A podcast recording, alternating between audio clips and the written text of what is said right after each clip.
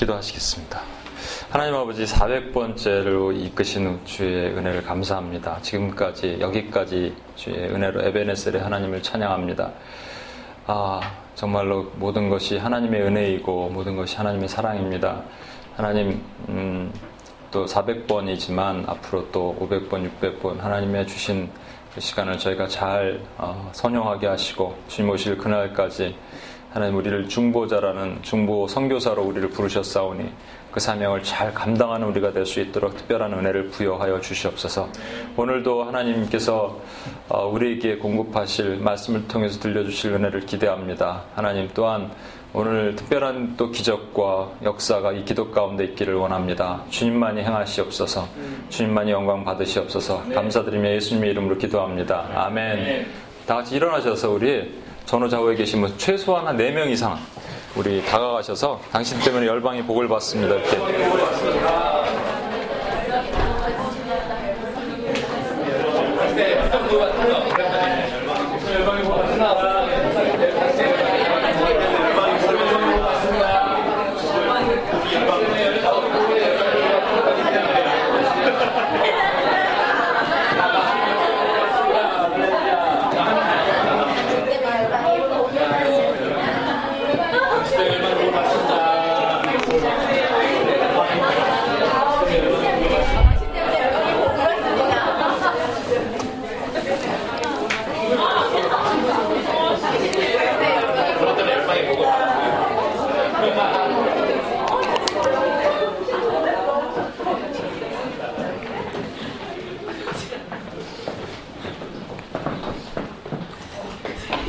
벌써 시간이 이렇게 됐네요. 예.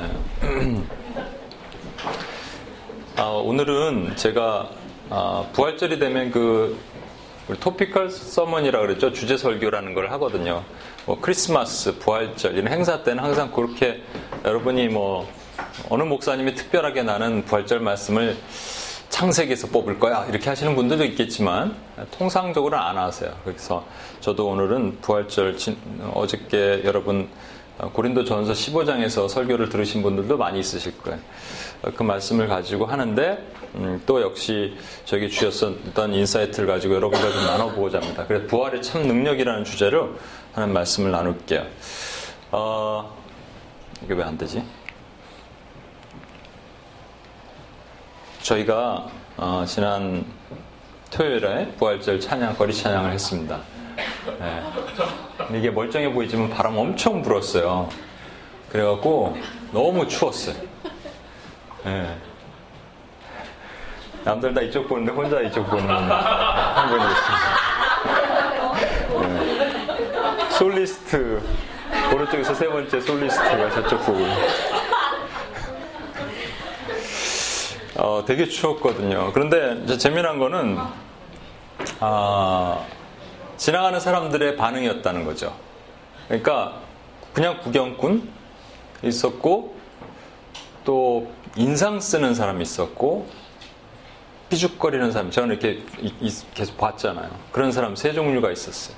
특별히 저는 그건 못 봤는데 이쪽에 계신 분들 중에서 우리 부활절 카드를 이렇게 나눠드리는 걸 했는데 저는 못 봤는데 우리 정범 간사님이 나눠주는데 어떤 사람이 인상을 쓰면서 확 던졌다는 거예요. 던졌다는 걸 보는 또 여기 찬양하는 분들 중에서 몇 분이 그걸 봤어요. 보고 또 반응들이 어떤 분은 또 화가 또 나고 어떤 분들은 두렵기도 하고 두렵 무섭기도 하고 그랬다는 반응이 나타났다는 거예요. 그 부활하는 능력인데 말이죠. 그렇다면 우리가 이게 사실은 세상에서 하나님을 찬양하는 거거든요. 저와 여러분은 교회에서 하나님을 오늘도 이 자리에서 이렇게 찬양하는 것은 우리가 은혜를 얻고 또 이렇게 충전하는 거지만 실제는 세상에서 하나님을 찬양해야 되거든요. 세상에서 하나님을 찬양할 때 마찬가지로 저런 반응이 나타나는 거예요. 그냥 지나가는 사람, 구경꾼, 아니면 조소하는 사람, 조롱하는 사람, 희롱하는 사람. 이게 예수님 십자가에 달리실 때 밑에 있었던 사람의 반응입니다, 여러분. 그 백성들은 구경하고, 관리들은 조롱하고, 군인들은 희롱하고, 이게 밑에 있었던 사람 반응이거든요. 똑같이 우리가 경험한단 말이죠. 그렇다면, 과연 어떻게 우리는 세상에 나가서 이 부활의 참 능력을 가지고 선포해야 될 수 있습니까? 부활의 참 능력이라는 것이 무엇인가? 그걸 제가 좀 오늘 말씀을 좀 나누고 싶어요. 오늘 본문 말씀을 한번 같이 읽어볼게요.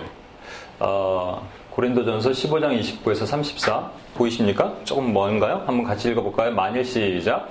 만일 죽은 자들이 도무지 다시 살아나지 못하면 죽은 자들을 위하여 어찌하여 그들을 위하여 세례를 받느냐? 또 어찌하여 우리가 언제나 위험을 무릅쓰리오? 형제들아, 내가 그리스도 예수 우리 주 안에서 가진 바 너희에 대한 나의 자랑을 두고 단언하노니 나는 날마다 죽노라. 내가 사람의 방법으로 에베소에서 맹수와 더불어 싸웠다면 내게 무슨 유익이 있으리요? 죽은 자가 다시 살아나지 못한다면 내일 죽을 터이니 먹고 마시자 하리라. 속지 말라. 악한 동무들은 선한 행실을 더럽히나니 깨어 의를 행하고 죄를 짓지 말라. 하나님을 알지 못하는 자가 있기로 내가 너희를 부끄럽게 하기 위하여 말하노라. 아멘. 아, 그 변호사 출신 영국 변호사 출신인데 1987년도인가요? 쓴 책 아주 그 큰 센스 여러분 중에서 읽어보신 분 있을 거예요. 누가 돌을 옮겼는가 옮겼나라는 책이 있습니다. 그 프랭크 모리슨이라는 분이 쓴 책인데 이 책의 저자는 사실은 크리스찬으로서 쓴 게 아니에요. 사실 원래 작자 의도는 크리스찬들이 하는 꼴이 마음에 안 들었어요. 예수라는 한 인간이 부활했다? 말도 안 되는 얘기고 그것을 또 믿고 다니는 크리스찬 교회가 아주 꼴사나웠어요.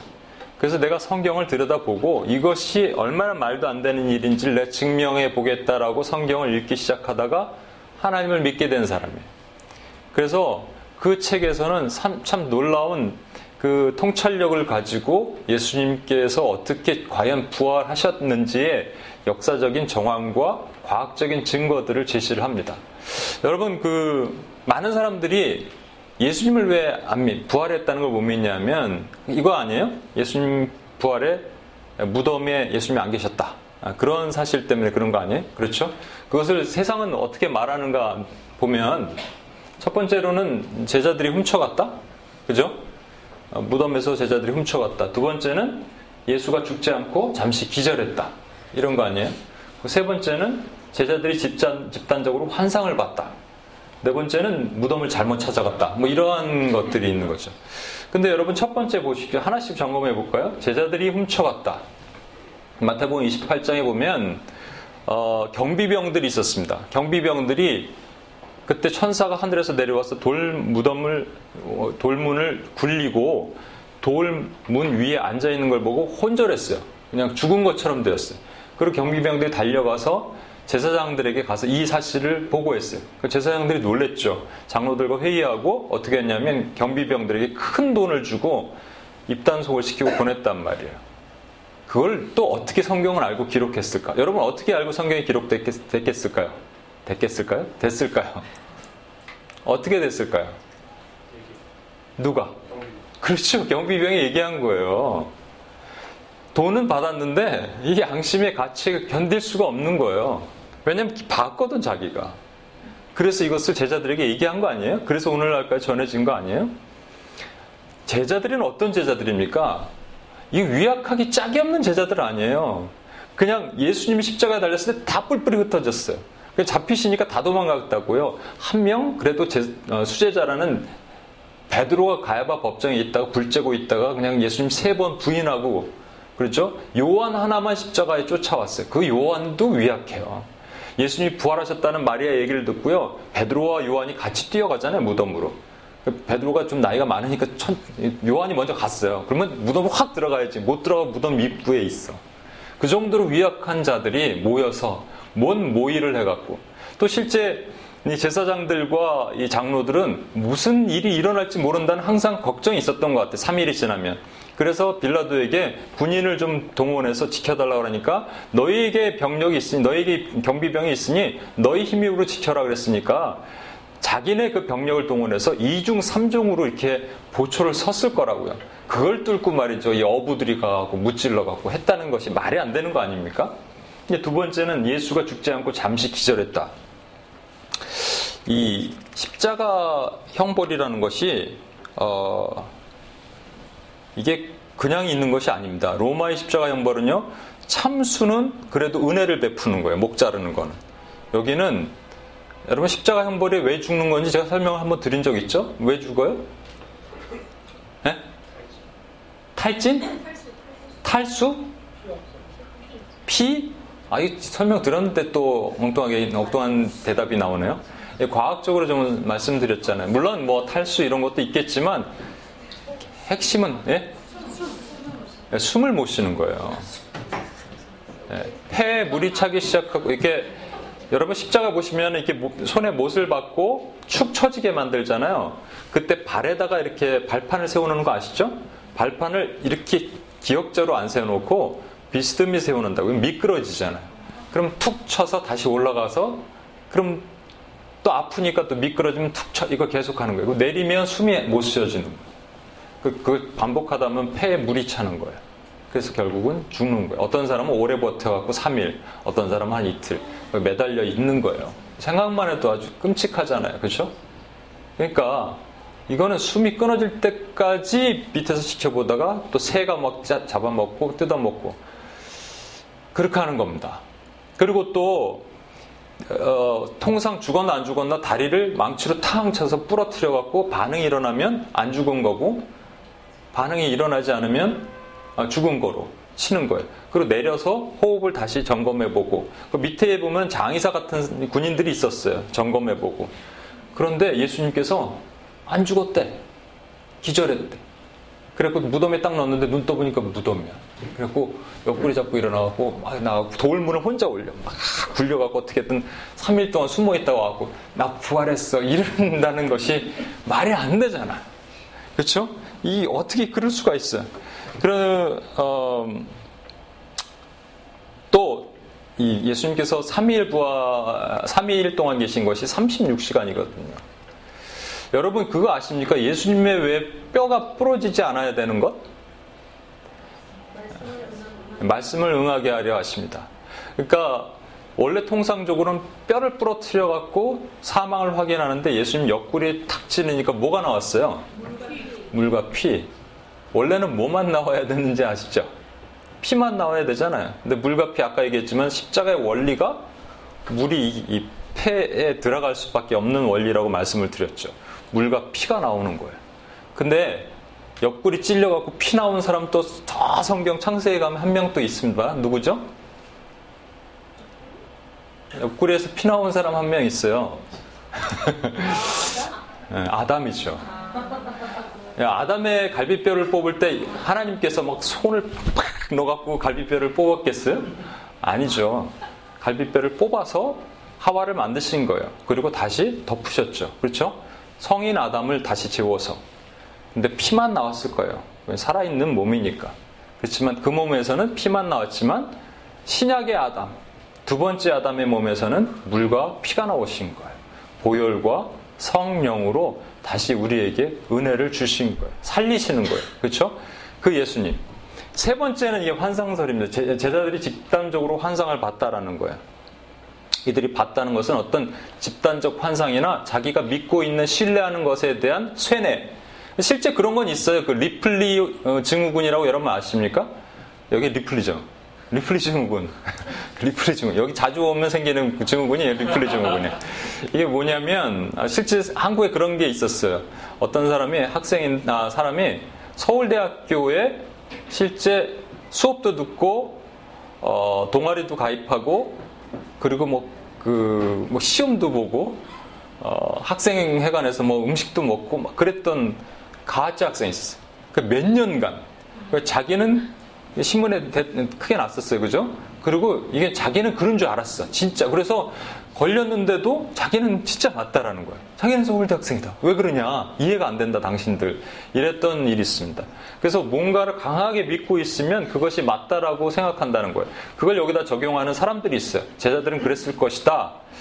근데 그랬다면 12명인데 제자가 그 중에 한 명 다 그럴 수는 없잖아. 그렇죠. 한 명은 아닐 수도 있잖아요. 또 이걸 이렇게 얘기하니까 신천지 같은 거 요즘 지난주에 저희가 봤죠. CBS 신천지에 요즘 방송을 하는데 어머니도 이 여자가 왜 이래 그러면서 막 그렇게 얘기하는 딸이 있잖아요. 그러니까 거기에 세뇌가 되면 이단은 세뇌가 되면 아주 무섭습니다. 제가 한 자매를 끝까지 지금 구원하려는 자매가 있어요. 좀 이상한 세대주의 아주 심하게 빠져 있는 안, 되, 안 되더라고. 제가 전화로 한국에 있는 자매인데 안 돼요. 그게 잘 안 돼. 하나님이 강력하게 이걸 바꾸시지 않으면. 그러니까 세뇌가 되는 거예요. 근데 그렇게 됐을 거라라고 얘기를 하는 거죠. 제자들이 모여서 보니까 아무래도 우리 먹고 살 일이 막막하고 고기도 잘 안 잡히고 그러니까 야 우리가 예수를 봤다 그러자. 그래갖고 사람들한테 속이면 교회를 세우면 돈 좀 나올 거야 이렇게 했다라는 그것도 참 말이 안 되는 거지만 왜냐하면 그러면 한 병은 반드시 배반하게 돼 있습니다. 야, 그. 이렇게 지자들끼리 이제 서로 부닥치다 보면, 야, 그거 아니야. 우리 예수 없어. 이렇게 얘기하는 사람이 나타났을 텐데, 단 한 명도 그런 사람 없이 다 죽었다는 거예요. 또, 이런 것이 있죠. 순교했다고 얘기하니까, 아, 순교는 이슬람에서도 여기서 순교하잖아요. 그죠? 지하드, 성전, 이슬람 분리주의에서 순교하는데, 거기도 순교하는데, 그 순교나 이 순교나 똑같지 않냐 얘기하는데, 여러분, 그, 그들이 말하는 거, 지하드, 성전, holy war를 통과하면 천국 간다라고 얘기하는 그, 그 맞아요. 코란에서 그렇게 얘기되고 그래서 그들이 조끼에 폭탄 조끼를 입고 뛰어들어요. 그런데 폭탄 조끼 누가 주로 입는 줄 아십니까? 애들, 아, 여자들, 나이 많은 할아버지. 젊은 남자 폭탄 조끼 입은 거 봤어요? 지도부가 폭탄 조끼 입었다는 얘기 저는 못 들어봤어요. 지도부 사람도 천국 같났는데 지가 폭탄 조끼 입어야지. 그죠? 거짓말이에요. 그런데 초대교회 사도들이 그랬나요? 사람들 다 순교회장 현장에 내몰고 콜로세움에 내몰고 자기들은 살았나요? 아니잖아요. 그러니까 이렇게 적용할 수 없는 거라는 거예요. 그래서 제가 이, 이 제자들의 모습을 보면서 말이죠. 이 보잘 것 없고 갈릴리 시골뜨기 어부 출신의 이 비류들이 어떻게 자신들이 믿고 의지하고 따랐던 그 예수가 진짜 부활했다고 믿고 끝까지 믿어서 그 복음이 지금까지 전해졌다라는 그 사실 하나만으로도 프랭크 모리슨과 같이 그것을 꺾으려 그랬던 사람들이 결코 꺾을 수 없는 그런 놀라운 증거가 됐다는 거예요. 그렇다면 저와 여러분이 이걸 볼 수 있어야 돼요. 아, 또 하나 이거 보십시오. 어, 십자가에서 죽임을 당한 안드레, 또 인도에서 창에 찔려 죽은 도마, 터키에서 십자가에 달린 빌립, 페르시아에서 전쟁용 도끼에 맞아 순교한 다데오, 거리에서 민일창이라고 창 끝에 도끼가 달려 있는 거예요. 찔려 죽은 마테, 이디오피아에서 살해당한 마띠아, 예루살렘에서 돌 맞아 죽은 작은 야고보, 아르메니아에서 가죽이 벗겨서 순교한 바돌롬에, 페르시아에서 톱으로 몸이 두 동강이 난 열심당 시몬,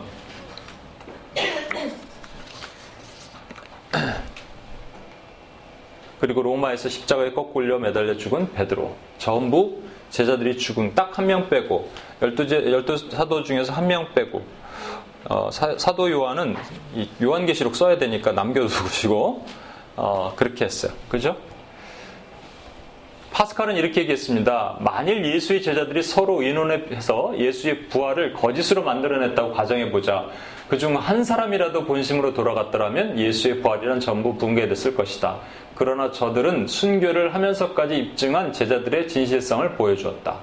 우리 김중건 목사님 예수 칼럼에서 보시면 인류가 소유한 기록 가운데 사복음서보다 성스럽고 진실된 피 묻은 기록은 없을 것이다. 특히 요한복음의 거의 절반은 예수님의 순환과 죽음과 부활의 일주일간의 기록이다. 이렇게 빨간 거 보세요. 인류의 증언사 가운데 일찍이 예수님의 부활의 증인보다 진실되고 다수의 순교자를 낸 것은 없었다. 빨간 거 밑에 보십시오. 어, 여기 까만 거 먼저 여기 공모 사기 사건이라면 무슨 대가를 바랬을까? 부활의 역사성 이외에는 근거를 설명할 수 없다. 그러면 제가 여러분에게 질문하겠습니다. 이 주님은 왜 제자들을 모두 순교, 순교시키셔야 했을까? 왜 순교시키셔야 했을까요? 나도 십자가에 달렸는데 정말 아프더라. 너희는 내 제자잖아. 그러니까 너희도 나만 당할 수 있냐? 너희도 당해야지. 내 제자니까. 한 번씩 해봐. 그렇게 하셨을까? 못된 시어머니나 못된 군대 고참처럼. 그건 아니잖아요. 그렇죠? 그렇다면 이유가 있으실 거 아니에요. 왜? Why? 제가 아까 여러 가지 정황적 설명을 드렸습니다. 예수님이 부활에 하셔야 되는 정황적 설명을 드렸고 프랭크 모리슨, 김준건 목사님 많은 분들이 설명을 했어요. 그러나 그 모든 정황적 증거, 역사적 사실, 백그라운드를 통틀어도 이것 이 사실 한 가지만으로 또 어, 비교될 수 없어요. 그 사실 한 가지는 뭐냐 하면 제자들이 전부 순교했다는 거예요.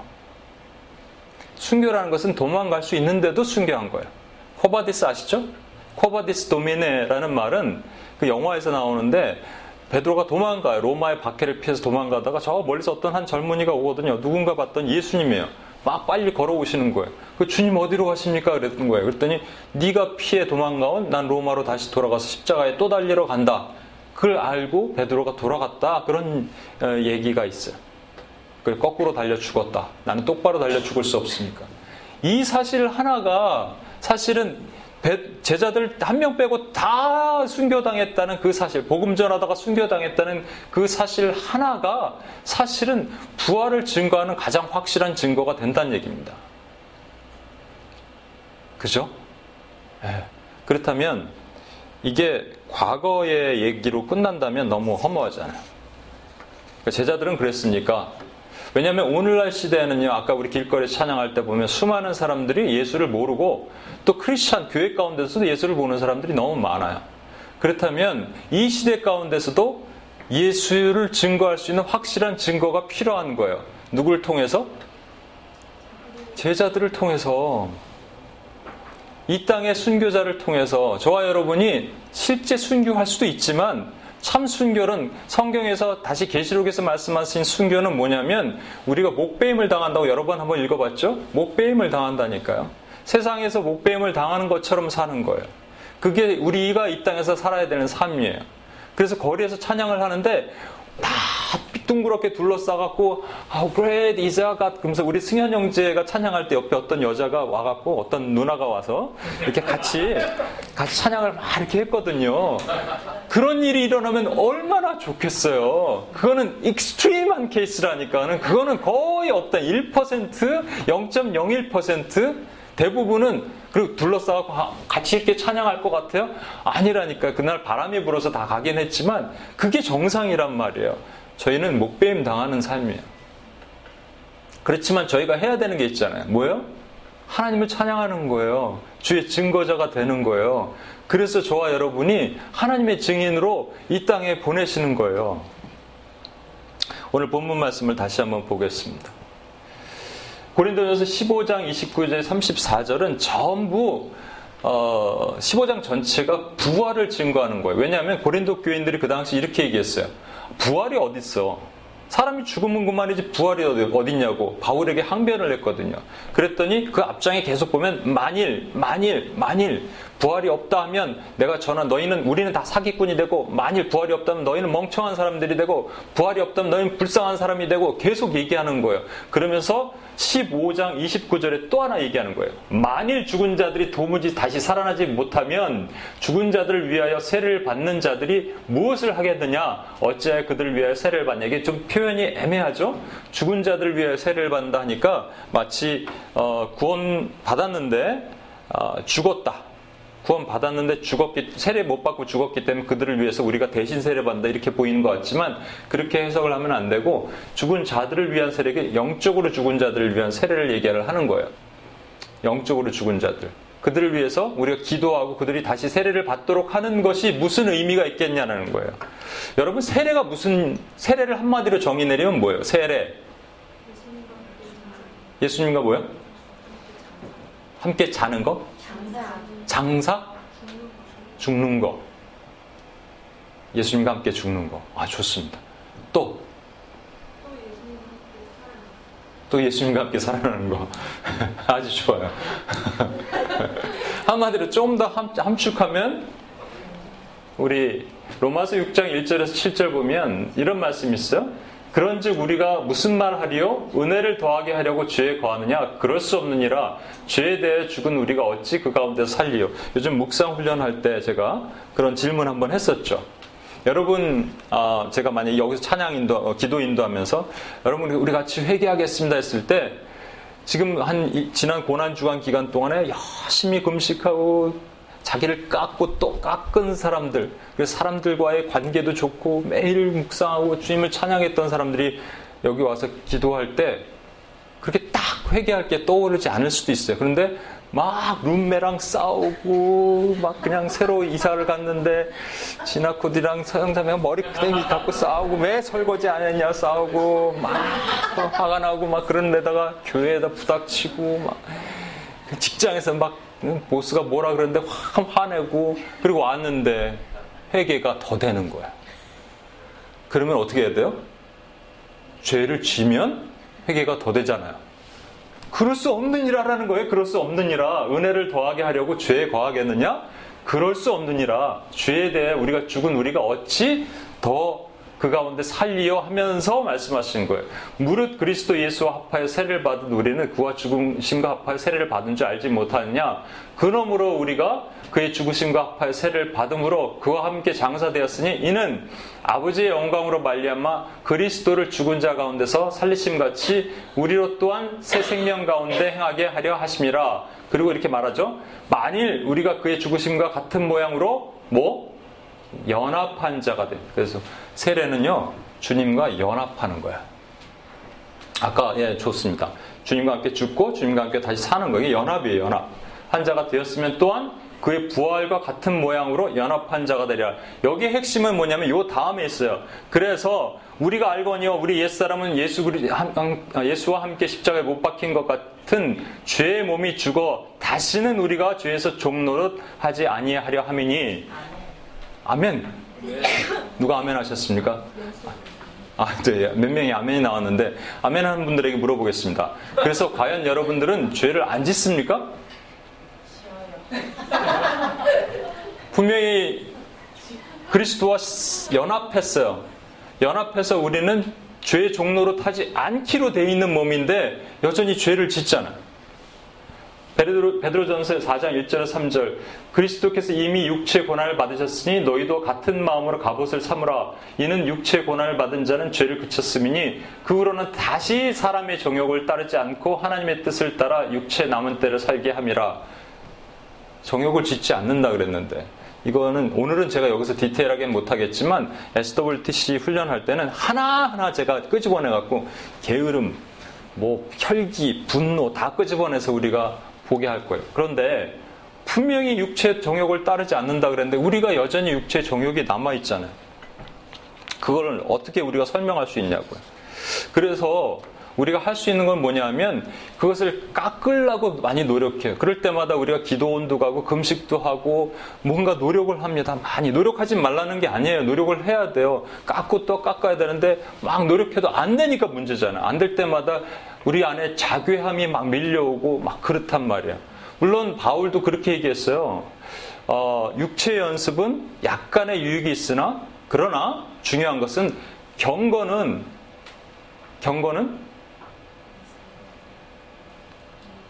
무슨 유익이죠?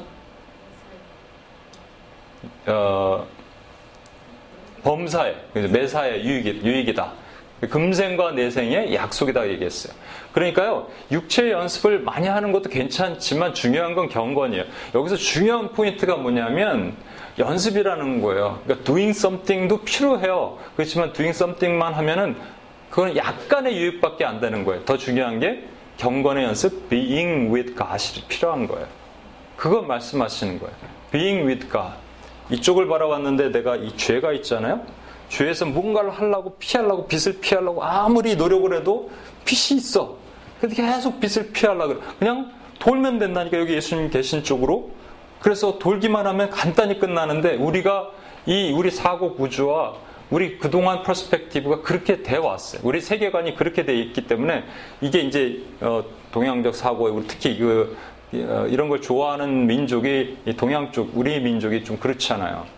기복 신앙도 내려왔고 이거 잘하는 데는 사실은 저기잖아요.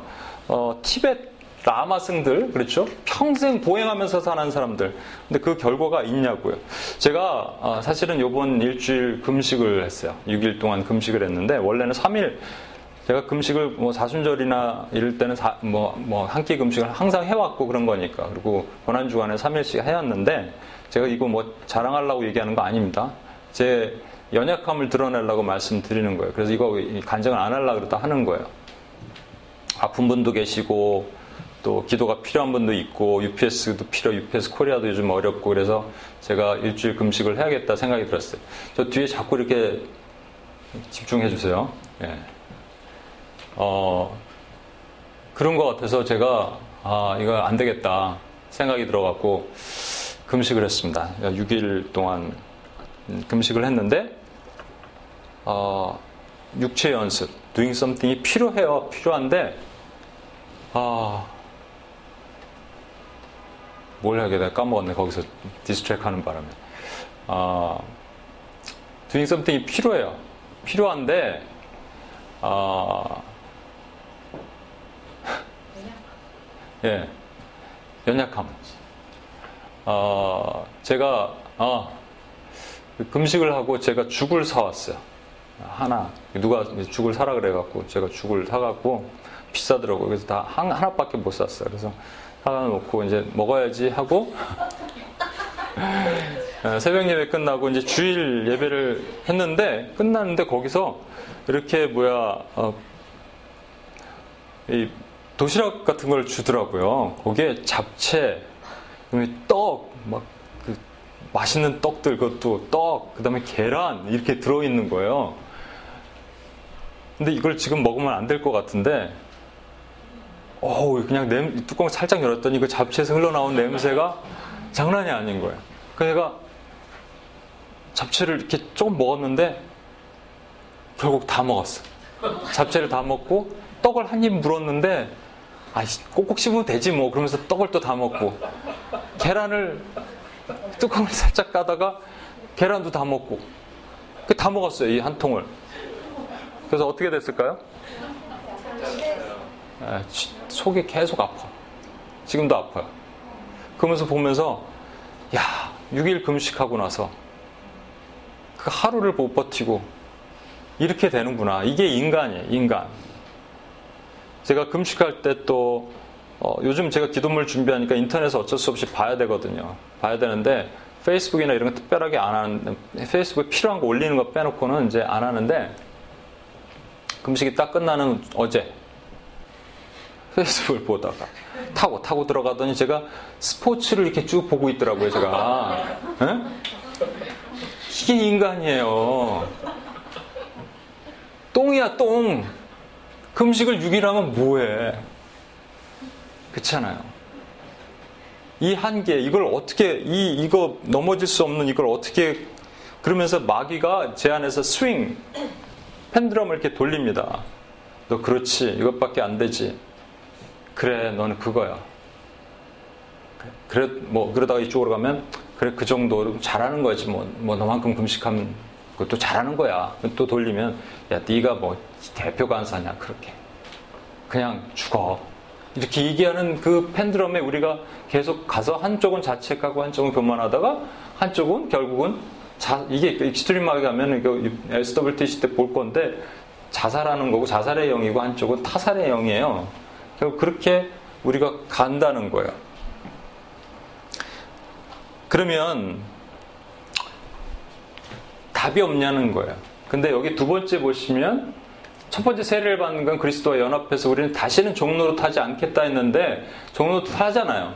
그래서 두 번째 바울 사도가 나는 날마다 죽노라라고 고백한 거예요. 나는 날마다 죽노라. 여러분 이거 잘 보시면 왜 날마다 죽노라라는 표현이 중요한지를 여기서 보면 어, 자랑을 두고 단언하노니 했어요. 자랑처럼 여길지 모르지만 그렇게까지라도 해서 내가 화가 난단 말이야.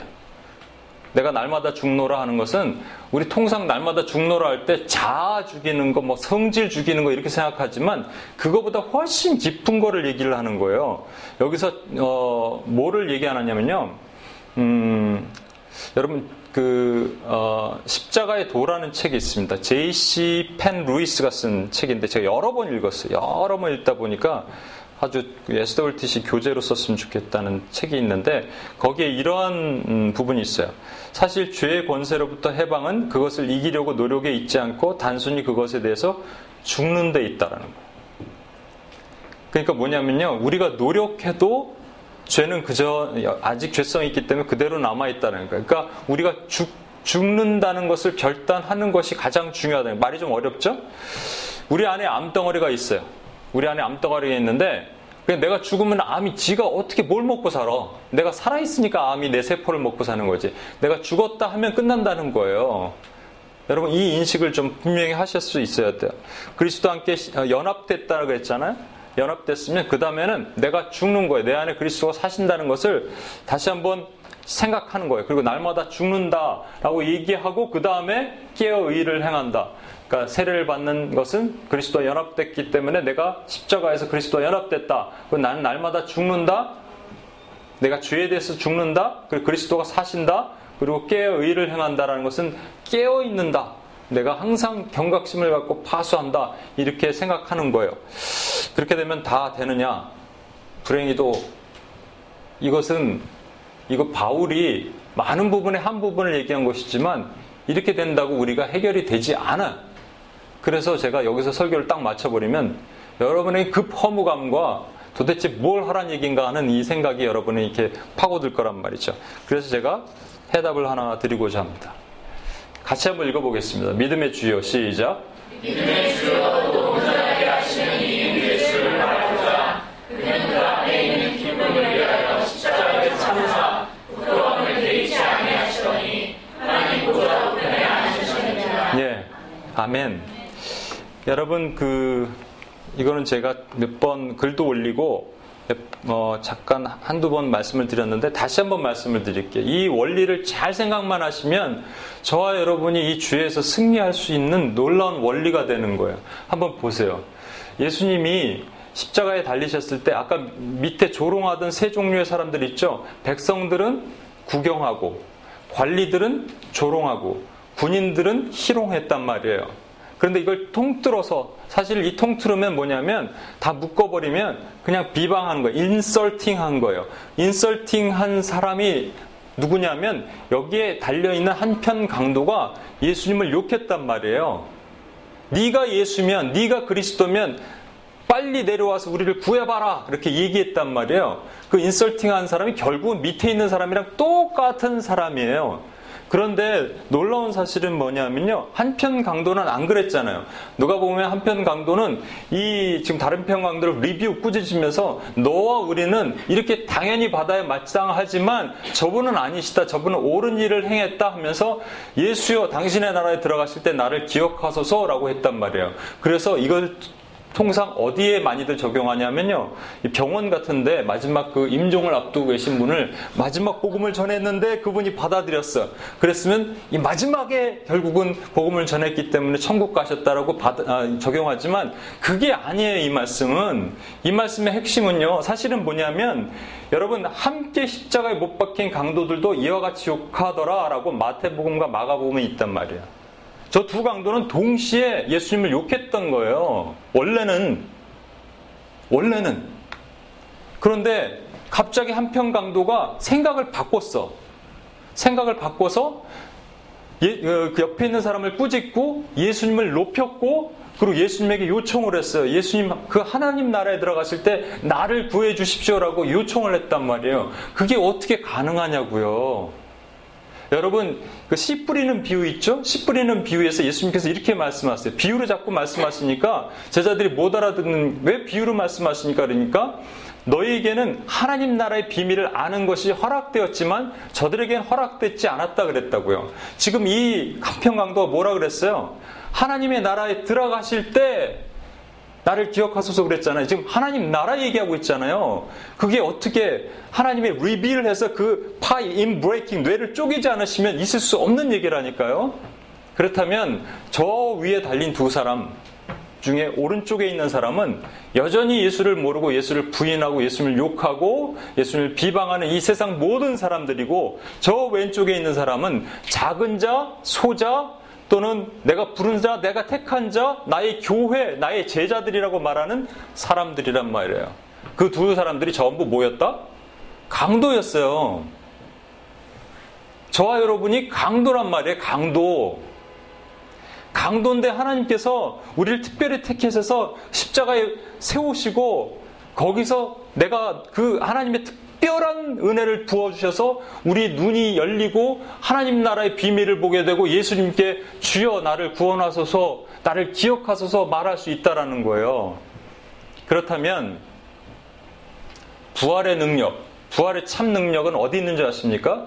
저와 여러분이 doing something 하는 것도 필요해요. 아까 얘기했지만 약간의 유익은 있기 때문에. 그러나 정 중요한 거는 뭐냐면 being with God, being with Jesus Christ예요. 어떻게 어디서가 중요한 거예요. 어디서? 어디서?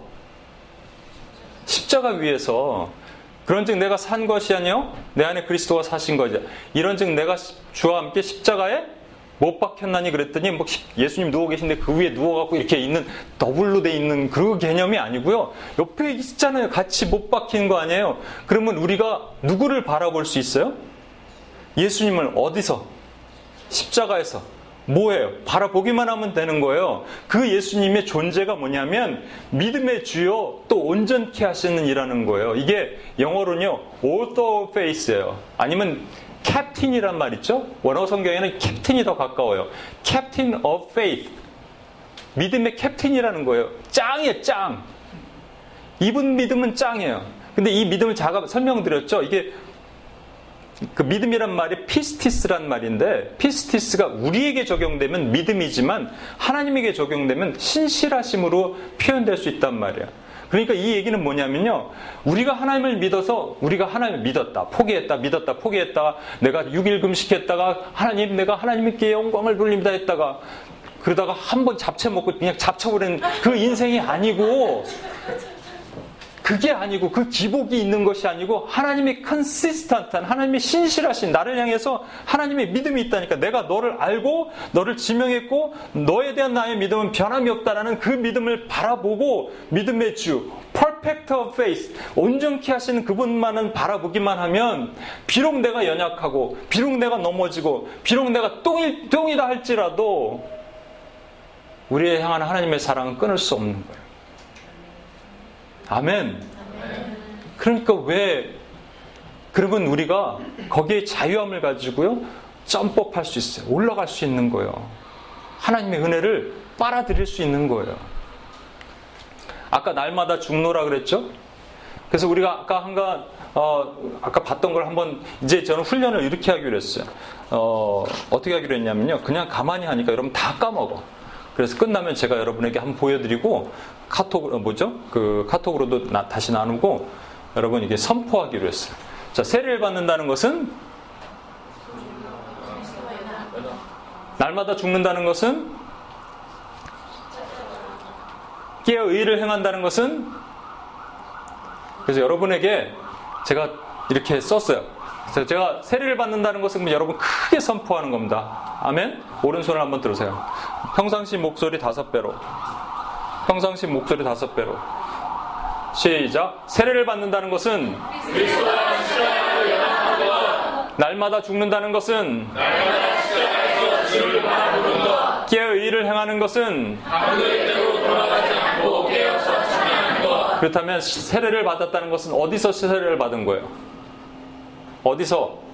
십자가에서 날마다 죽는 것은 언제? 매일 날마다 깨어 일을 행하는 것은 어떻게 깨어서 여러분 아시죠? 그럼 제가 한 번 더 선포하겠습니다. 어디서? 십자가에서. 다시 어디서? 십자가에서. 언제? 매일. 어떻게? 깨어서. 다시 한 번 하겠습니다. 어디서? 십자가에서. 언제? 매일. 어떻게? 깨어서. 하실 수 있습니까? 아까 십자가에서 십자가 있으면 또 한 가지 여러분의 저와 여러분의 아이덴티티가 뭐라고요?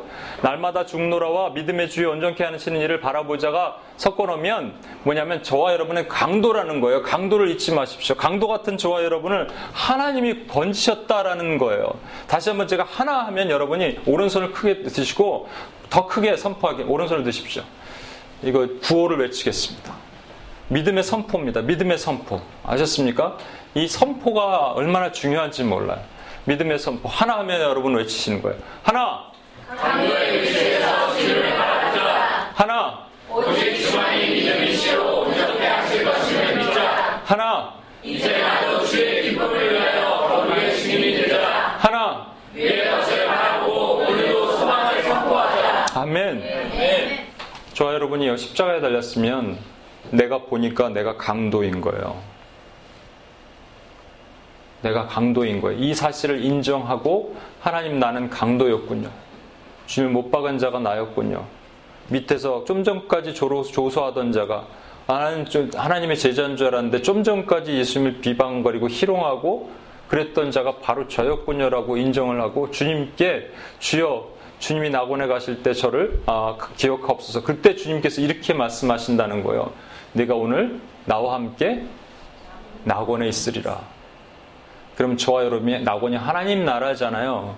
하나님 나라에 거하게 되는 거예요. 하나님 나라의 능력을 받는 거예요. 하나님 나라는 말에 있지 않고 능력에 있어요. 십자가는 사람들 눈에는 바보스러운 것 같고 미련한 것처럼 보이지만 하나님에게 주시는 하나님의 능력이 됩니다. 아멘. 아멘. 여러분 하나의 부활의 능력을 경험해야 돼요. 부활하신 분 하나님 예수 그리스도와 연합했고 예수 그리스도와 십자가에 여전히 있지만 주님이 내 안에서 사셔서 역사하신다면 우리 안에서 역사하시는 거예요.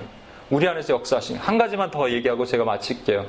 시간이 조금 갔지만 이 얘기를 하고 마칠게요. 여러분 어, 제가 솔로몬 어렸을 때 예, 이거 우리 여러 번 보잖아요. 솔로몬 얘기 알잖아요. 솔로몬이 왕이 되고 나서 기도하는데 하나님 꿈에서 나타나시죠. 어, 그 언제 묵상이죠? 어, 오늘 묵상인가요? 내가 네. 자 헷갈렸어. 네. 그 솔로몬이 어, 꿈을 꾸는데 하나님이 나타나시잖아요. 이렇게 나타나셔서 뭘 들어줄까 했을 때 솔로몬이 지혜를 달라 그러잖아요. 그래서 솔로몬을 하나님 칭찬하시잖아요. 야, 음. 그때 저는 어렸을 때도 그랬어요. 왕이니까 지혜를 달라 그랬지. 내가 왕이었어 봐. 나도 지혜 달라 그래. 그 나는 왕이 아니고 여전히 필요한 게 많고 그러니까 나는 이것도 달라 그러고 저것도 달라 그러고 저걸 달라 이거 달라 그랬지. 아니 내가 왕이었으면 다 가졌는데 그 지혜 하나 더 엑스트라로 달라 그러면 얼마나 좋겠어. 라고 내가 얘기를 해 왔었는데 얼마 몇 해 전부터 하나님 깨달음을 주셨어요. 깨달음을 주셔서 이거예요. 솔로몬이 구했던 게 사실 뭔지 아십니까, 여러분? 지혜가 아니에요. 뭐예요? 선과 악을 분별하는 지혜. 어디서 많이 본 것 같지 않아요? 어디서 나와요? 창세기. 네, 창세기에서 뭐예요? 선악과란 말이에요. 선과 악을 분별할 수 있는 지혜는 원래 인간이 가지면 되는 거다, 안 되는 거다? 안 되는 거예요. 누구만 가질 수 있다? 하나님. 그리스도만 가질 수 있는 거예요. 그게 선악과고요. 선악과를 따먹지 않았다면 그걸 내버려 두었다면 그것은 생명나무가 되는 거예요. 근데 그걸, 그걸 건드려 버리는 순간 그게 선악과가 돼 버렸단 말이에요. 그래서 솔로몬이 구한 것은요. 선악을 분별하는 지혜. 그래서 그냥 지혜 있어. 막 그래서 하나님께서 칭찬하시면서 너는 수도 요구하지 않고 부도 요구하지 않고 너의 원수의 생명도 요구하지 않아서 내가 너의 이걸 주노라 하지만 그래서 솔로몬이 무슨 지혜 판별을 위해서 하는 것 같지만 솔로몬은 그리스도의 예표고요. 솔로몬은 사실은 오늘날 적용하면 저와 여러분이 솔로몬처럼 살기를 원하시는 거란 말이에요. 저와 여러분이 요구해야 될 게 뭔지 아십니까?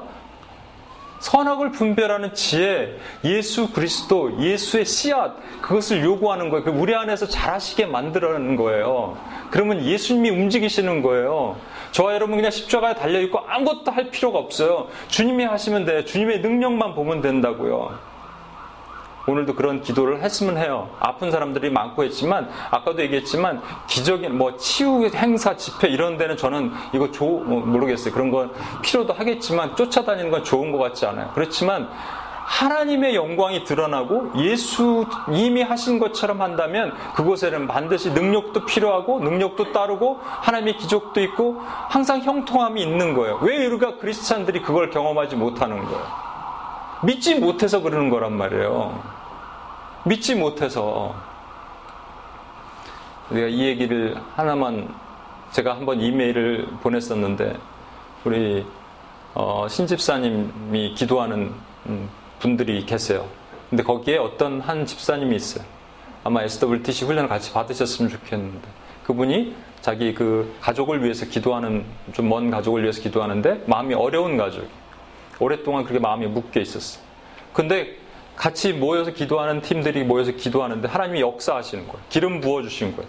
그래갖고 그분의 마음이 막 이 딱딱했던 마음이 부셔지더니 그 사람을 용서하기 시작하는 거예요. 제가 같이 가서 기도했는데 그 용서가 흘러나가요. 왜냐면 제가 가서 기도해서 그렇게 된 게 아니라 그 전에 하나님께서 그 기도팀이 같이 우리 신성희 집사님과 함께 이렇게 했던 팀을 통해서 하나님의 사랑을 통해서 하나님의 능력의 역사가 나타나는 거예요.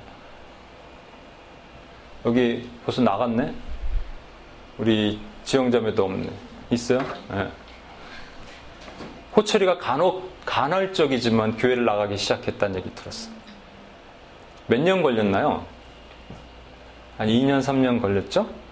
네. 이제 어느 날 만약에 호철이가 돈 남동생이 여기 와서 간증할 수 있는 그날이 오면 정말 좋겠습니다. 하나님의 능력, 하나님의 능력은 우리 생각을 초월하는 능력입니다. 그래서 우리가 구할 건 뭐냐면 선악을 분별한 지혜, 예수님을 구하는 거예요. 주님의 말씀이 내 안에 거하고 내가 주님 마음에 거하면 무엇이든지 구하라 그러면 이루리라. 이 약속이라니까요. 제 오늘 말씀이 좀 어렵나요? 아니죠. 여러분 표정이 전혀 무표정의 반응이 없어갖고 네, 그냥 재미있는 얘기 얼마든지 저도 할 수 있습니다. 윤기 개그 섞어서. 그렇지만 그거 말고 여러분이 진짜 하나님의 나라의 능력을 경험했기를 원하는 마음으로 제가 오늘 말씀을 전했어요. 우리 같이 한번 이 찬양 한번 했으면 좋겠어요. 아, 우리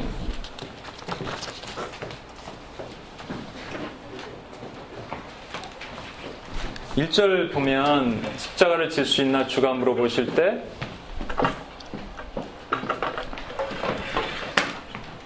죽기까지 따르우리 저들 대답하였다. 여러분 2절 보세요. 너는 기억하고 있나 구원받은 강도를 저거 회개하였을 때 낙원 허락하였다. 우리는 자격 없는 자이고 그런 자들이지만 하나님께서 1절과 4절만 부를게요. 우리에게 요구하십니다. 이런 일 다 할 수 있겠냐? 그럴 때 우리가 할 수 있습니다. 주님. 주님께 고백하고 나가는 우리가 됐으면 좋겠습니다. 십자가를 질 수 있나?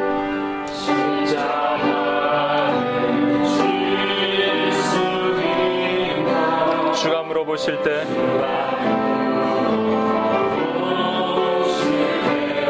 죽기까지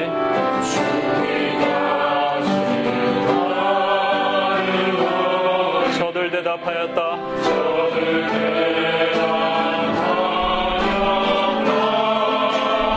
우리의 심령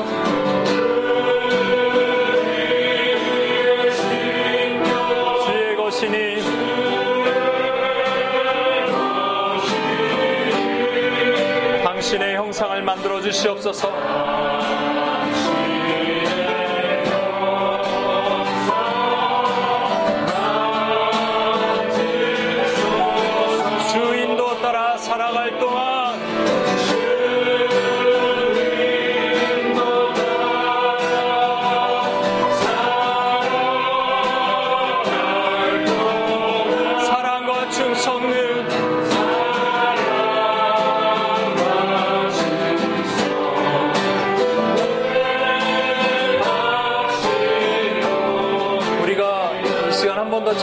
4절을 부를 때 저와 여러분이 강도의 신분으로 그러나 구원받아서 반드시 낙원에 들어갈 그 강도의 신분으로 우리가 고백하면서 주님 앞에 주님이 우리에게 뭔가 맡기실 사명이 있는데 그동안 우리가 연약해서 못했어요. 하나님 부활의 나라의 참 능력, 부활의 참 능력을 경험하지 못했으니까 우리 힘으로 하려고 그러니까 너무 힘든 거예요. 근데 하나님이 일하시고 예수의 능력이 흘러나가야 되는데 우리 힘으로 하려니까 너무 힘든 거예요. 저도 마찬가지고요. 아까도 말씀드렸지만 저도 연약하고 마찬가지예요. 그런데 주님만 바라보고 믿음의 주요 온전케 하시는 일을 바라봤을 때 그분이 행하시는 것을 우리가 봤으면 좋겠어요. 그래서 4절 다시 한번 고백합니다. 이런 일 다 할 수 있는 나? 이런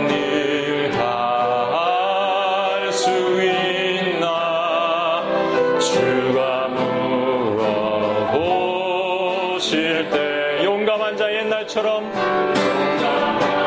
자 옛날처럼 선뜻 대답하리라.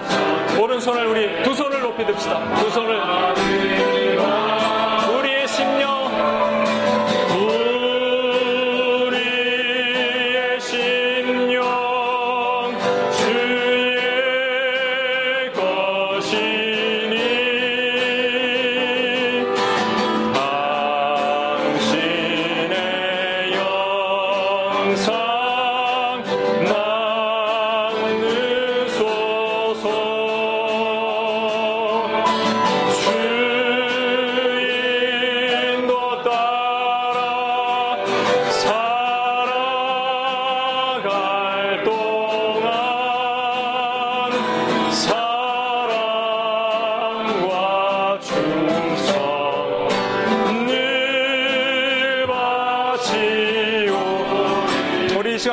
기도하겠습니다. 부활의 주님이 우리 안에 계시고 우리는 죽었고 더 이상 우리의 우리는 살지 않았어요. 우리 안에 그리스도가 사신 것이고 그렇기 때문에 우리는 부활의 능력을 경험할 수 있습니다. 아까 얘기한 것처럼 어, 그래서 우리는 우리가 뭔가 하려고 노력하는 것이 아니라 이걸 믿어야 돼요. 주님을 바라보면 믿음의 주 온전하시는 이께서 우리에게 부활의 능력을 부어주시는 거예요. 그래서 우리가 기도할 때 이렇게 기도하는 거예요. 네가 무엇을 원하느냐? 내 선과 악을 구별할 수 있는 지혜를 주십시오. 잠언 8장에 있는 말씀처럼 그 지혜는 예수 그리스도시고 예수 그리스도의 말씀이 내 안에 거하고 내가 주님 안에 거하면 무엇이든지 구하라 그러면 이루리라 주님의 말씀하신 것을 믿는 거예요. 그래서 십자가의 능력을 경험하는 거예요. 십자가의 부활의 능력을 내 몸에 갖는 거예요. 그래서 하나님 우리 앞에 그렇게 하시 도록 우리 안에 역사하시도록 우리가 하나님 그동안에 나약했고 연약했고 부족했던 신앙을 가졌다면 이 시간 하나님 아버지 우리에게 다시 한번 힘을 주셔서 하나님 아버지 부활의 참 능력을 경험하며 그것을 세상에 흘리며 세상의 찬양으로 도구로 하나님 사용되는 우리가 되게 해달라고 같이 한번 기도하고 주 앞에 나갑시다. 하나님 아버지 시간 기도합니다. 하나님 아버지 우리가 허락하신 하나님의 늘 가지고 나갑니다. 주여 우리 안에 는 연약함들 우리 안에 고쳐야 될 것들 하나님 아버지 다시 한번 주님 앞에 토설합니다. 제가 하나님 앞에 하나님 연약한 자로 섰습니다. 하나님 나라의 부활을 경험하지 못하며 하나님 연약함을 경험하지 못했던 하나님 우리 연약함들을 주 앞에 얘기합니다. 주의 기름을 부으시옵소서 주의 기름을 부으시고 하나님 은혜 가운데 나올 수 있도록 주께서 도우시길 원합니다. 하나님 아버지 은혜를 계속 주시옵소서 하나님 은혜를 허락하시길 원합니다. 주여 하나님 주여 하나님 하나님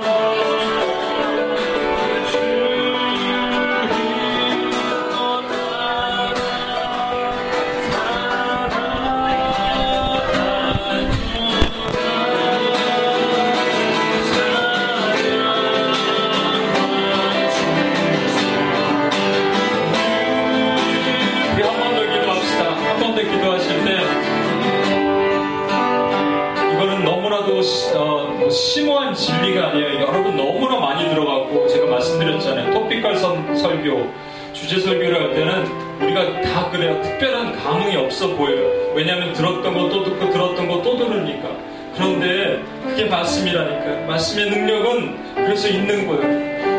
다시 한번 생각해 보십시오. 예수님께서 말씀하신 핵심, 이 저 바울 사도를 통해서 하신 주님의 말씀하신 핵심은 이거예요. 우리 날마다 죽는데 믿음의 주 온전케 하시는 일을 바라보니까 그 말씀이 주님께서 우리 안에 들어오셔서 우리 안에서 역사하셔서 우리 안에 능력이 흘러나가는 거예요. 여러분 이걸 믿으셔야 돼요. 믿지 못하면 아무 능력이 없어요. 여러분 삶 가운데 여러분의 모든 직장과 사회와 모든 영역 가운데 아무 능력이 없는 그런 무지랭이 같은 자밖에 안 되는 거예요. 하나님 우리에게 능력을 행하기를 원하시는 거예요. 그리스도의 삶으로 우리가 뭐 세상에서 말하는 그런 복되고 형통되고 잘되고 부자되고 1등 되는 거 말하는 게 아니에요. 그리스도의 삶으로서 능력 있는 삶을 살기를 원하는 거예요. 우리가 하나님 당당하게 두 발로 서서 거리에 찬양할 때 어저께는 두려웠지만 이제는 두렵지 않고 어저께는 화났지만 이제는 화가 나지 않고 하나님이 주신 은혜를 경험하게 사는 거예요. 그것을 주님께서 원하시는 겁니다. 우리 다시 우리 두 손을 높이 듭시다. 두 손을 높이 들고 하나님 내가 여태까지 그렇게 그 능력을 경험하지 못했다면 이제 하나님 아버지 그 능력을 경험하며 살기를 원합니다. 주님 저에게 그 능력을 심어주시고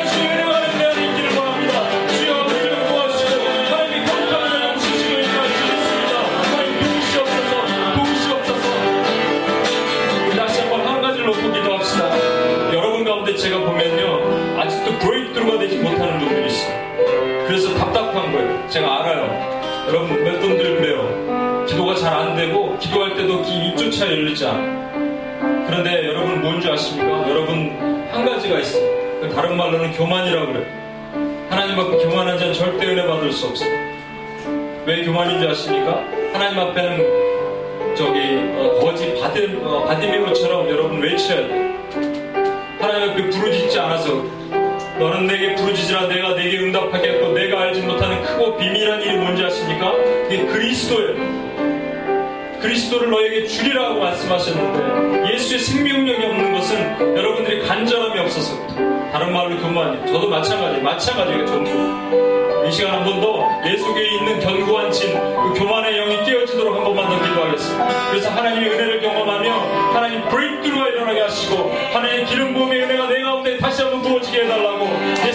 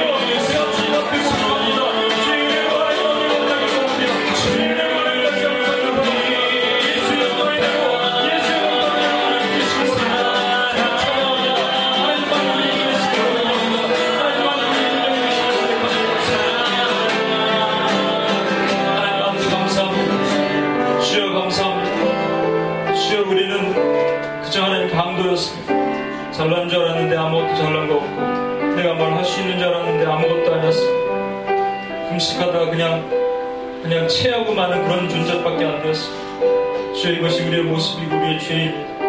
그러나 주님 우리를 너무 잘 아시고 우리에게 이제 한 가지 방법을 주셨습니다. 너희는 나를 그냥 바라보라.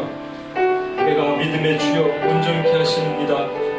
주여 너희는 이것을 구하라 선과 악을 분별하는 지혜 그리스도를 구하라 말씀하시고 너는 내게 부르짖으라. 내가 내게 응답하겠고 내가 알지 못하는 그리스도의 능력을 너에게 주리라 말씀하시고 아멘 할렐루야. 주여 하나님 너무나도 당연해서 우리가 구달 구하지 않았고 너무나도 교과서적이라서 그동안 하나님 앞에 우리 마음에 잊지 못했던 이것을 다시 한번 우리가 부르짖게 하여 주시고 이 능력을 경험하게 하시며 이 부활의 능력이 우리 가운데 다시 일어날 수 있도록 주께서 도와주시옵소서. 오늘도 우리를 이끄실 주님을 찬양하며 예수님의 이름으로 기도합니다. 아멘.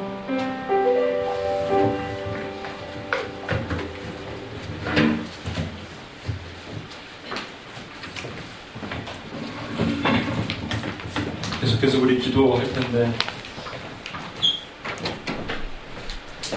오늘은 지난번 우리가 기도했었던 이스라엘 땅에 이스라엘에 있는 조, 어, 종족을 놓고 기도할 것입니다. 어,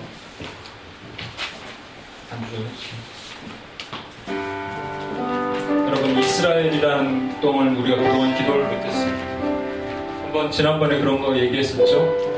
왜 못했냐면 어, 그냥 세대주의가 너무 팽배하다 보니까 이스라엘에 포커스 맞춘 그런 기도가 너무 많다 보니까 우리가 그동안 그 기도를 많이 못하고 살았던 것 같아요. 근데 아닙니다. 이스라엘은 하나님께서 문을 여시고 로마서 11장에 있는 말씀에 반드시 이스라엘 통해서 문을 닫, 마지막 구원의 문을 종결하실 거예요.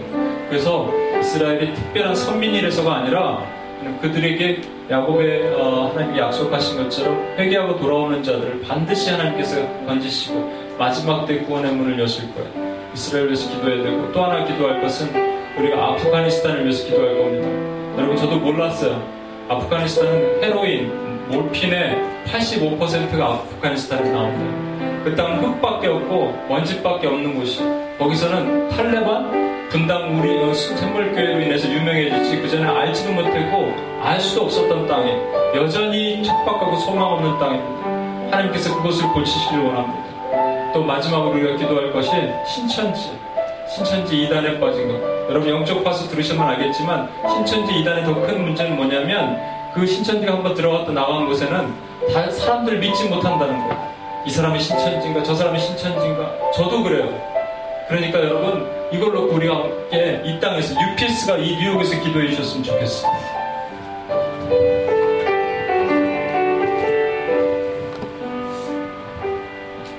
400번째 UUPG 오늘 같이 기도하실 종족은 이스라엘의 사브라 종족입니다. 어, 이스라엘의 사브라 종족은 이스라엘에 거주하는 유대인들, 유대인들로서 사브라는 토박이 이스라엘 사람이라는 뜻입니다. 사브라 종족은 지금의 이스라엘이 건국되기 전까지 아랍과 이란에 분포된 비이슬람 소수자 집단으로서 차별과 박해를 받으며 살아왔습니다. 그러나 시오니즘이라는 유대인 민족 국가의 운동으로 세계 각지에 흩어져 살던 유대인들이 팔레스타인 땅으로 들어오면서 1948년 지금의 이스라엘이 건국되었고 독립 이후 이민자들과 구별하여 본토에서 태어난 이들을 가리켜 사브라라고 부르게 되었습니다. 이스라엘의 사브라 종족은 공용 언어인 히브리어와 아람어를 주로 사용하며 그들만의 지방 언어를 사용하기도 합니다. 이들은 주로 도시에 거주하는데 수도 예루살렘을 비롯하여 텔아비브, 하이파, 브엘세라 등 주요 도시에 살고 있습니다. 전체 인구의 약 10% 정도만 시골에 거주하고 있는데 이들은 주로 키부츠나 모샤브를 형성하여 살아가고 있습니다. 이스라엘의 리더들은 모든 이민자들을 한 민족으로 통합하기를 원했지만 결국 그들은 오늘날의 다양한 인종 집단으로 남게 되었습니다. 그렇게 다양한 인종 집단으로 구성되어 있다 보니 아직도 계급 사회가 존재하는데 그래서 민족적인 배경이 그 사람의 직업이나 생활 수준을 결정하는 데 큰 영향을 끼칩니다. 이스라엘 사회는 교육의 높은 가치를 두기 때문에 18년까지 의무교육을 실시하며 군복무 또한 성인으로 가는 중요한 단계로 생각하기 때문에 의무적으로 이해합니다. 이스라엘의 사브라 종족은 대부분의 유대인들이 그렇듯이 유대교를 믿습니다. 정통파 유대인들은 유대교의 오랜 전통을 가장 엄격하게 계승하며 안식일을 비롯한 각종 절기 등을 일상생활에서 엄격하게 지키는 반면 일부는 비종교적 현대인들로서 유대교의 종교적 전통과 간습으로부터 벗어나서 사는데 이들을 세속적인 유대인이라고 부릅니다. 이들은 비유대인들과 거의 마찬가지로 서구 문화에 익숙해져 있으며 서구적인 생활 방식에 젖어 있는 사람들입니다. 하지만 대부분의 사브라 종족은 전통적인 유대인으로서 지나치게 종교적이지도 않고 세속적이지도 않은 사람들로서 일상적인 생활을 합니다. 유대교의 근거한 그들의 유대 문화는 세대를 거듭하며 쇠퇴하고 있습니다. 그 여파로 이스라엘 사회는 종교적인 가치보다 사회적인 가치를 더 중요시 여기는 분위기로 바뀌어 가고 있는데 예를 들어 안식일 비즈니스 운영 금지나 돼지고기 판매 금지와 같은 종교법에 의거한 사회법은 더 이상 강요되어지지 않고 있습니다. 또한 사브라 종족을 포함한 유대인들은 역사적으로 오랜 시간 받아온 종교적인 차별과 박해로 인한 상처가 여전히 남아 있어서 그들에게 치유와 용서가 필요합니다. 이스라엘의 사브라 종족은 97%가 유대교이고 2%가 무교이며 복음화율은 0.03, 0.04%로 이들의 언어로 된 신약과 오디오 성경이 있습니다. 이 말씀을 이스라엘의 사브라 종족에게 선포하시겠습니다. 하나님께서 구하시는 제사는 상한 심령이라 하나님이여 상하고 통해하는 마음을 주께서 멸시하지 아니하시리이다. 어, 이 말씀을 다시 한번 오랜 박해와 차별로 마음이 상한 이스라엘의 사브라 종족을 위해 다 함께 오른손을 들고 선포하겠습니다. 하나님은 사브라 종족 여러분께 이렇게 말씀하십니다.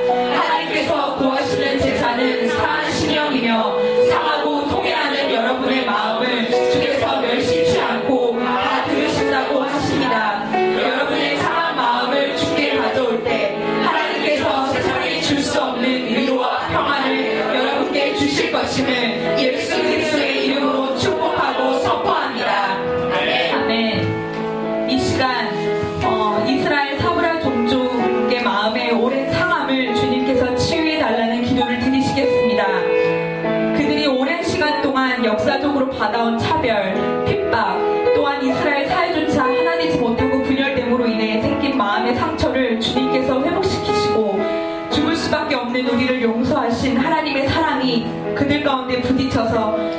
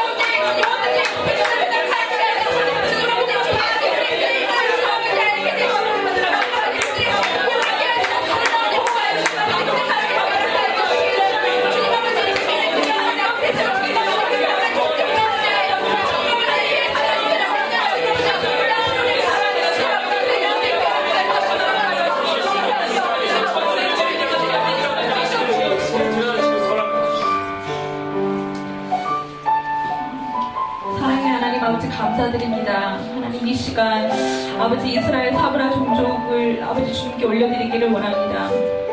하나님, 어, 특별히 하나님께서 이스라엘을 먼저 선택하셔서 아버지 정말 열방에 정말 귀한 주님의 복음을 전하는 자로서 주님께서 세우셨는데 하나님 지금 그들의 모습은 아버지 예수 그리스도를 아버지 인정하지 않고 아버지 구원자로 하나님 아버지 아버지 인정하지 않는 아버지 그런 완악한 모습들만 남아있음을 아버지 주님께 부탁드립니다.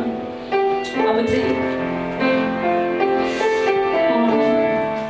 하나님께서 우리에게 정말 우리가 정말 우리 스스로 구원의 능력이 아버지 우리에게 없기에 아버지 값없는 우리에게 은혜로운 예수 그리스도라는 선물을 우리에게 주님 허락하셨습니다. 하지만 하나님 아버지 이스라엘의 사브라 종족은 여전히 하나님 아버지 어, 그 주님께서 우리에게 값없이 주신 아버지 그 선물과 은혜를 아버지 받지 아니하고 아버지 자신의 행위대로 하나님 구원을 얻으려고 아버지 무모하고 허망하게 아버지 노력하는 아버지 그런 그들의 어리석은 모습들을 주님 불쌍하게 여겨 주시옵소서. 하나님 아버지 예수 외에는 아버지 다른 구원의 이름을 주님께서 우리에게 주신 적이 없습니다. 아버지 이들이 아버지 그것을 알기를 원합니다. 하나님 예수 그리스도 외에는 아버지 구원의 아버지 구원의 다른 아버지 길이 없음을 아버지 이들이 알게 하시고 아버지 정말 이들이 아버지 예수를 아버지 구주로 영접하고 신하여 하나님 이들도 다 함께 아버지 예수님을 찬양할 수 있고 아버지께 영광 돌리는 아버지 그런 귀한 아버지 기적 같은 일들이 일어날 수 있도록 아버지 허락하여 주시옵소서. 아버지 특별히 이들 아버지 가운데 아버지 오랜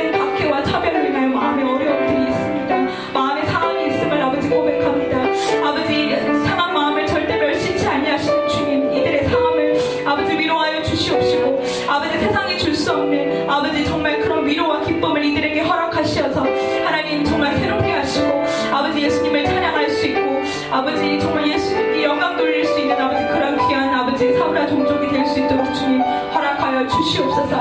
아버지 이들을 선택하셨던 주님 이들을 먼저 선택하신 주님. 하나님 마지막 때 하나님 아버지 이들을 아버지 구원하실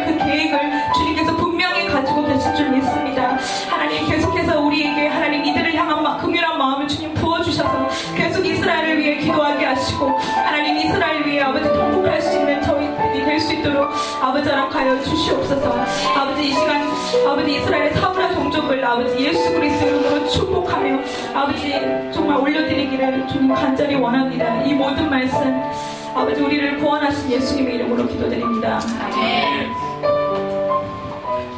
다음으로 드리실 전략 기도는 이슬람권 아편 공장이 된 아프가니스탄을 위해서 기도하시겠습니다. 오래된 내전 그리고 오사마 빈 라덴의 탈레반으로 더 유명하고 분당 샘물교회 순교자가 나온 땅으로 우리에게 더 잘 알려진 아프가니스탄은 전 세계 85%의 헤로인을 공급하는 아편 공장으로 알려져 있습니다. 미국은 지난 10년간 총 70억 달러의 자금을 쏟아부으며 아프간에서의 마약을 퇴치하고자 노력했으나 아프간에서 미군이 철수한 이래 상황은 더욱 나빠져서 양급이 경작지와 아편 공급 것은 아프간인은 아편을 마약이 아닌 민간 치료약 정도로 생각하고 모든 질병의 진통제로 대신 사용하고 있으며 중독 환자는 전체 인구의 5%인 160만 명에 달하는 것으로 조사, 조사되었습니다. 또 세계 최빈민국 중의 하나인 아프간에서는 대부분 여성이 열악한 직조 공장 등에서 일을 하는데 엄마의 등에 엎여 있는 아이들을 달래고 재우기 위해서 아편을 아이에게 수면제 대용으로 사용하고 있다는 것입니다. 이러한 공장 한편에는 마약에 취한 코흘리게 아이들이 구석에 처박혀 몽롱한 상태로 하루를 보내고 있는 일이 비일비재한 것으로 밝혀져 충격을 주고 있습니다. 아프간 북부에 사는 칸은 아편이 아이들에게 좋지 않은 것은 알지만 이미 중독된 아이들에게 아편을 주지 않으면 심한 고통을 호소하며 아우성을 지르기 때문에 어쩔 수 없다고 말하고 있어 안타까움을 금할 길이 없습니다. 9.11 테러 이후 우리는 아프간을 그저 탈레반과 같은 이슬람 극단주의에 의해 지배받았던 땅 정도로만 기억할 뿐 이제는 그 나라를 위해서 기도할 이슈조차 없는 슬픔이 젖어 있는 그 땅은 흙먼지밖에 없는 참혹한 땅이며 아편으로 인해서 나라 전체가 중독되고 있는 가슴 아픈 땅임을 기억하며 기도해야 할 것입니다. 다 같이 이 말씀을 아프가니스탄, 아프가니스탄 땅에 하나님을 모르고 죽어가는 영혼들과 그 땅에서 하나님의 구원의 은혜로 일어나게 하실 교회들을 향해 선포하시겠습니다. 여호와께서 내적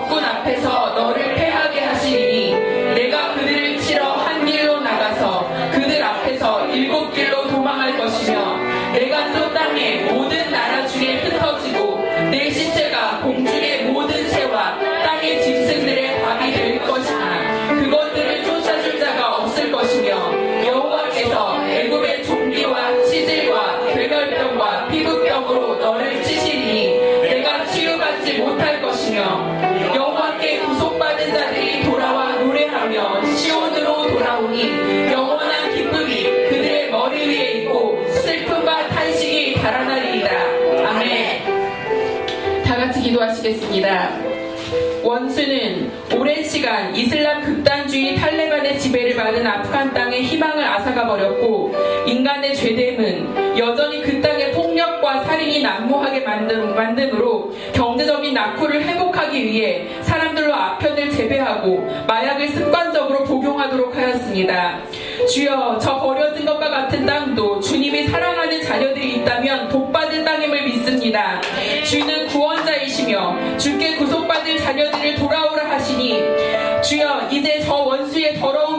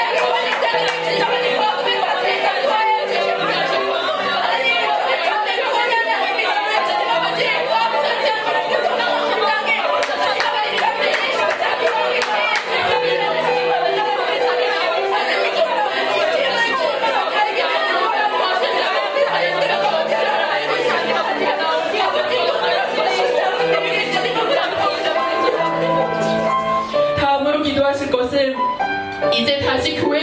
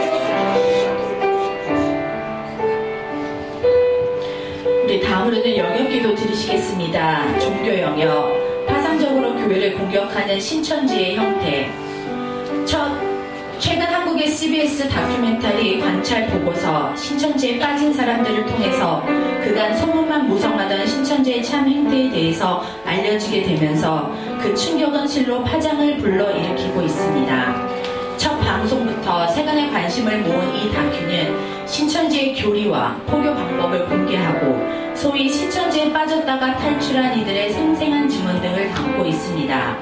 그들의 증언 가운데는 엄마를 아줌마로 부르는 딸의 모습도 등장하고 실제로 기성교회에서 교육을 받게 될 때 빠져나올 수 있는 방법을 교육하는 등 이단 세뇌가 극에 달하고 있는 것으로 밝혀지고 있습니다. 신천지는 최근 더 그들의 목표, 즉 교회 끼기에 총력을 기울이고 있는데 그것의 결과가 주는 것은 교회가 분열되고 리더십을 불신하게 하고 성적 등을 조장하는 등 온갖 만행이 자행되고 있다는 것입니다. 최근 한국의 어느 교회 기도원에서는 그 교회 기도원의 예배를 방해하고자 공영 주차장을 신천지가 구매하여 주차를 방해하는 사건까지도 있었음이 밝혀졌습니다. 더큰 문제는 바로 이런 신천지로 인한 교회 안에서의 불신이 증가하고 있다는 것입니다. 실제로 한국의 중형교회 목사는 신천지로 인해 젊은, 젊은 그룹이 한번 빠 져나간 내용을 겪은 이후에는 외부에서 오는 새로운 교인들을 볼 때마다 새 안경을 끼고 불신하게 되는 이상한 경험을 하게 된다며 한탄하기도 하였습니다. 이러한 문제들은 결국 교회 안에서의 성도들 사이에서도 불신과 불평과 불순종의 악순환을 낳게 하는 악한 열매가 재생되고 있어 많은 기도가 필요한 상황입니다. 마치 이 말씀에 신천지의 미혹에 빠져 있거나 공경에 노출되어 있는 교회들에게 오른손을 들고 큰 소리로 선포하시겠습니다.